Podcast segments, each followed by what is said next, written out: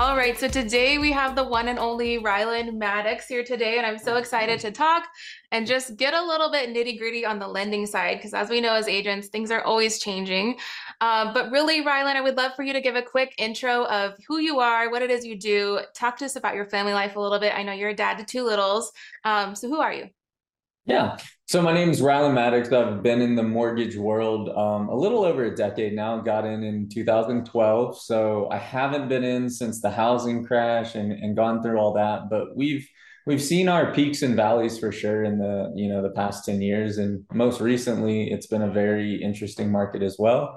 Um, I specialize in VA loans and also first time homebuyer loans, even those that aren't veterans. So conventional FHA um, down payment assistance type stuff.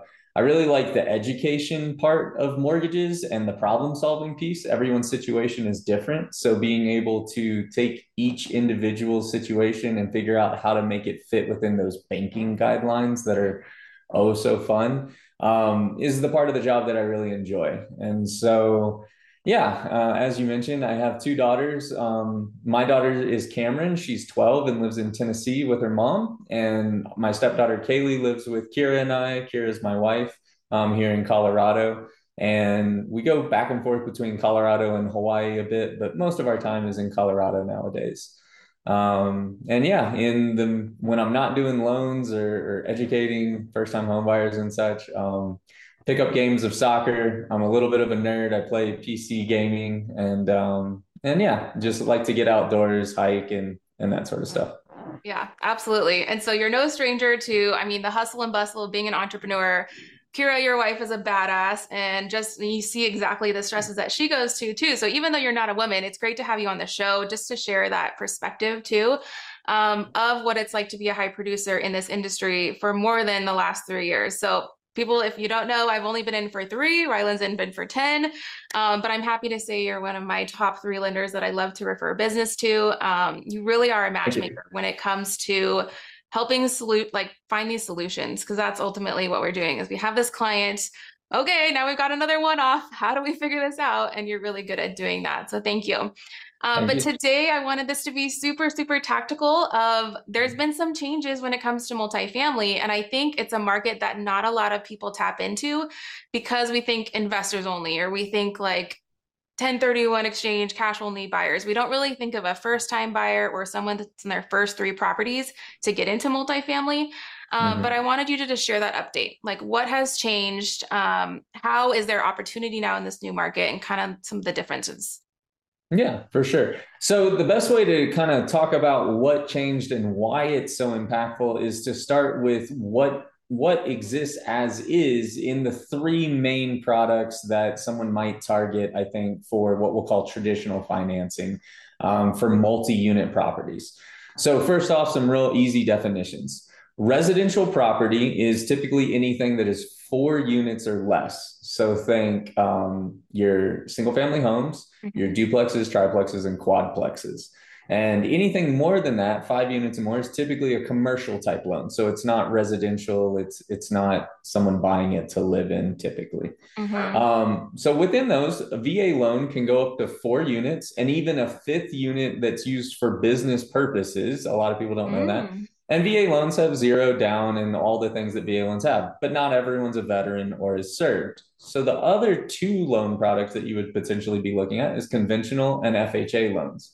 Now, conventional is what we're going to be talking about today, so we're going to save that for last. FHA allows you to buy a two unit property with as little as 10% down or three and four unit properties with between 15 and or sorry with that 10% down but it has the FHA 75 rule which basically says that the rental income of the other units has to make up 75% of the mortgage payment okay. it's just one more added rule that a property might not pass mm-hmm. um, plus you have fha loan limits which are usually lower than conventional conforming limits that that line between jumbo portfolio loans and just uh, conventional loans. Mm-hmm. So, what has basically changed conventional loans you used to be required to put down 10 to 15% on a two unit and upwards of 25% on a three to four unit multi multi-unit property even okay. if you were going to live in one of them mm-hmm. um, the change that is going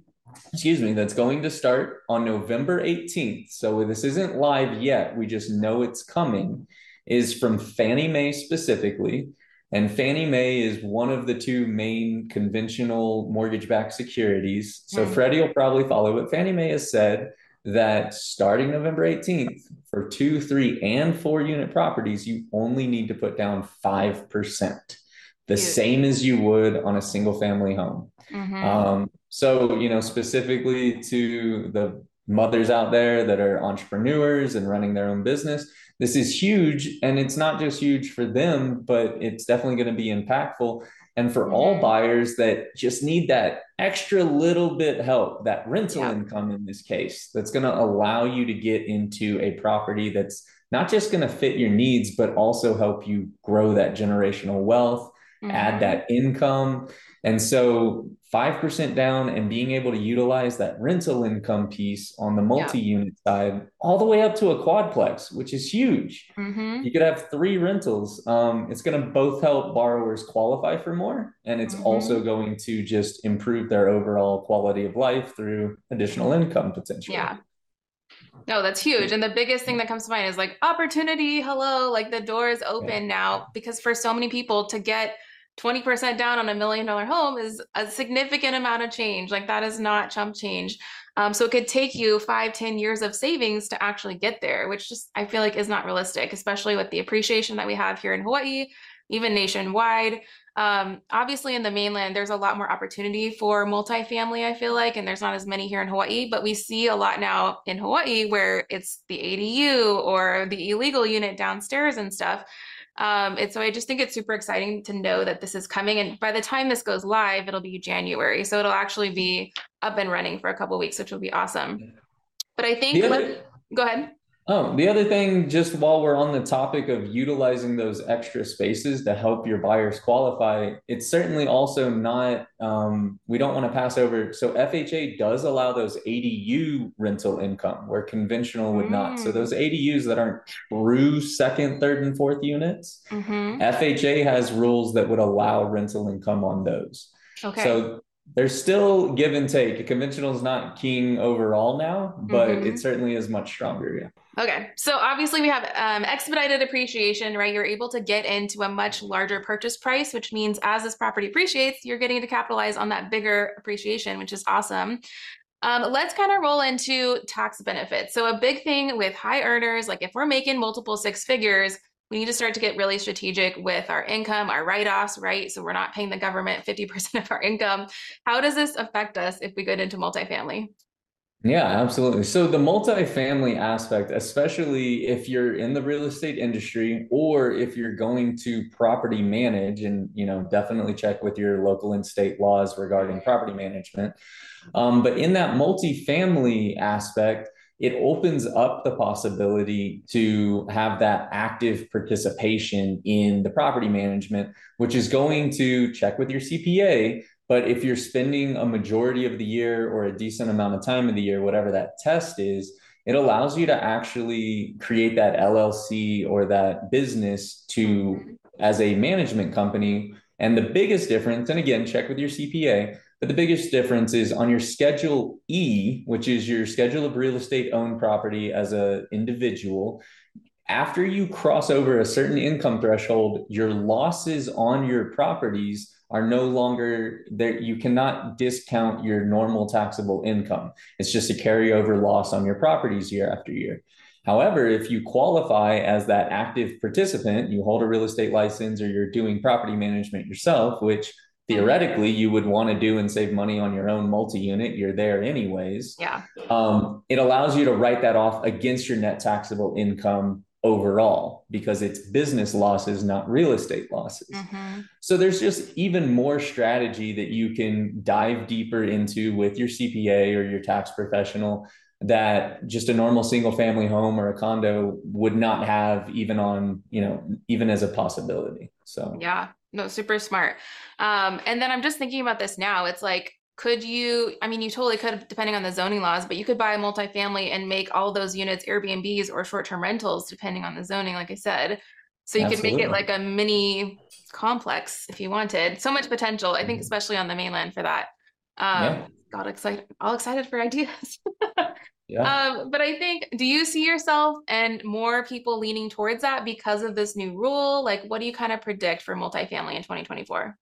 So I think the biggest thing that's going to be like right out of the gates as the most impactful is that is simply the qualifying aspect. Right now we are seeing the highest rates we've seen in almost 16 years. Mm-hmm. Um, we also have some of the highest home values, which aside from the mortgage rates, we still have inventory shortages in many markets across the country. So mm-hmm. home prices are not anticipated to go down by any large measure, anyways, anytime soon. And I think that's going to be the same general trend we've seen, seen in real estate year after year is those long-term holdings almost yeah. always appreciate, right? And so it's there's no hiding it. It's more difficult to qualify for homes now than it has been, especially in the recent, you know, three or four years. This change is going to allow that first time home buyer with 5% down or just that home buyer who had the minimum down payment. Now they're going to be able to look at properties with that multi unit feature and utilizing that rental income to just give themselves more options. Mm-hmm. Where before this you had to have at least 10% down. And it doesn't seem like a big number when you say 5 and 10 but when you talk about the difference being 20 or 40 or 40 and 80 mm-hmm. you know 1000 is down payment. It's a significant difference. And i think it's just going to allow that many more people the opportunity that they didn't mm-hmm. have before. Yeah. And you got to keep in mind because it's so low of a down payment you are going to have that pmi still right? So you are still going to have PMI, yeah. yeah on a multifamily what would that look like do we think you know? So that's to be completely honest. And by the time we see this video, we'll include some information probably mm-hmm. in text. But that is the thing that, as mortgage professionals, we are waiting to see. So there's two things that we're going to see. Fannie has not announced yet, but will impact these loans. So the mortgage insurance, we call it the mortgage insurance factor, or okay. how that, what that monthly amount based on the loan amount is going to be calculated as. Um, so right now, a first-time home buyer might see a mortgage factor of 0.5 or 0.35, depending on the loan amount and okay. the credit score.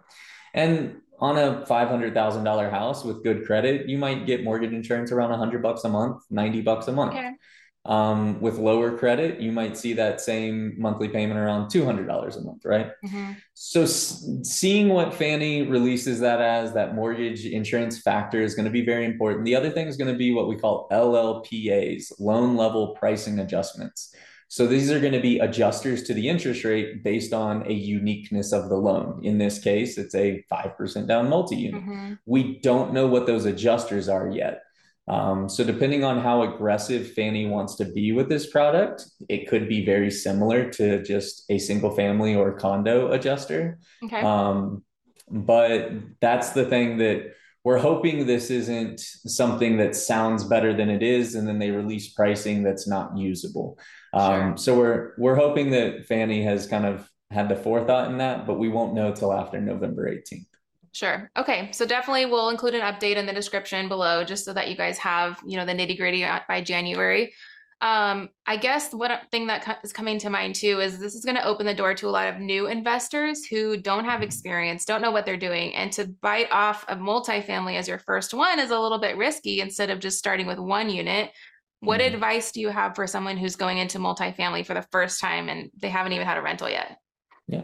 So it's very likely also that maybe if Fannie doesn't, banks will still want if you if it's your very first investment, and I would recommend this as well, mm-hmm. hire that property manager. Mm-hmm. Look for properties that factor in your cash flow with the property management fee because you don't want to do it on your own your very first time. Yeah. Um, but after, you know, if you're a brand new investor and after you like make friends with your property manager, ask them mm-hmm. questions, mm-hmm. work with someone who's willing to not necessarily spend all their time teaching you, but ask to like kind of follow along with them and get used to it your first year or 2 mm-hmm. Um, but the biggest advice is just start.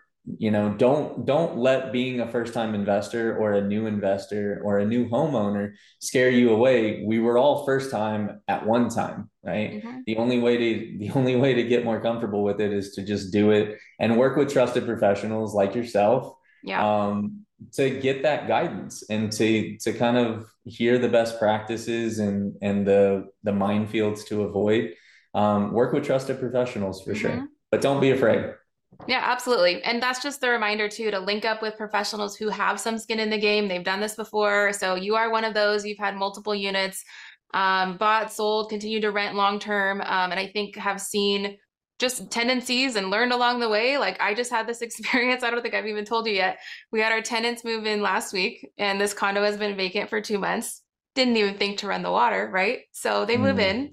Guess what happens? it smells Leak. like a rotten egg. Oh, yeah. it's horrible.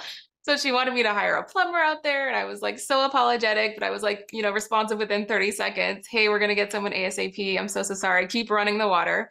Um, mm-hmm. Um, long story short, ended up doing like dishwasher cycles and laundry, and within 24 hours it cleared up.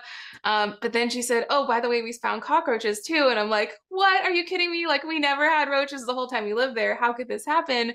Um, and so had to have the Orkin man come out, and it's just you think you got it, and then you don't. And this is how we live and we learn. And now I know, hey, I'm gonna be really proactive and not just let my condo sit vacant for two months and think everything's dandy. Um, but definitely it's like building your A team, right? So with anything, just like a business, investing is a new hat we have to put on, but it's a significant way to increase your wealth very quickly, um, to get into multifamily, to have those tenants like slowly increasing rent as you make improvements. Absolutely. Um, so I think that's definitely something to look forward to in 2024 is how do we continue to market this to clients who might have been on the edge or the down payment was the one thing holding them back. And I think also just on the first time home buyer, getting that mentality of house hacking. Like, okay, I'm in this to make money, but let's do it strategically. Or maybe it's not enough to get me into a single family home, but I can house hack it with an ADU or a second unit. Um, and utilize even the VA loan with a zero down payment plan um, is a huge way to do it and then get that long term appreciation. So, lots and lots of ideas. Um, I think just to wrap it up, it's obviously you've been in the industry for 10 years, you've experienced a couple of slower markets. What are some big pieces of advice or like the major ahas you've seen over the years that just keep uh even a slower market keeps an agent's business consistent? What would you say? It's really the fallback to what you know I try and keep as the foundation of my business, and it's that education. Just mm-hmm. constantly putting out good information, good content, even if it doesn't mean you're getting a deal back in right now um, mm-hmm. I'm not the most social person. I'm not, you know, the the golfer or anything like that. I don't get my business that way. Um, but what I've tried to do over the years is become a subject matter expert. And whether that's for my referral partners like yourself or for my buyers, mm-hmm. it's just being a source of information and studying that information so that people come and ask me questions um, and deals will come out of that. So if yeah. you're someone who's not, uh, you know, if you're social and you love the information side too, great. But if you're not entirely social, this is a very networking type industry. Um, a lot of our business comes word of mouth and just who we know, right? And so if you're not great at that networking piece or you're not quite comfortable doing that yet, just dive into the guidelines, dive into the rules, dive into the tax structures, dive into the house hacking, and know this stuff better than anybody else, and then talk about it. That is, you got to be a little social. People have to know you know it. Mm-hmm. But that'll be, you know, a consistent source of business if you're seen as a subject matter expert. Pick a niche, you know, pick yep. pick a, a something to specialize in and just go deep and and really study it and that would be my advice for someone who maybe doesn't know where to start right now yeah that's awesome. Content is king. Um, and there's just so much new articles that I feel like come out every week that seems like another slap to the face about something. And so just mm-hmm. creating a reaction video of like, hey, I read this article, green screen feature, like we'll make it work. But people want to know your opinion. That's most importantly. You can reshare articles all day, but they want to hear it from your voice. Um, so that's a great one. Um, okay, something I do at the end of every episode is just a quick rapid fire. So just give me your first instinct response on these. Um, what is your Starbucks order? Uh, cold uh, nitro cold brew with um the caramel uh vanilla cream. Sorry, oh, nitro cold brew vanilla cream. okay, good one.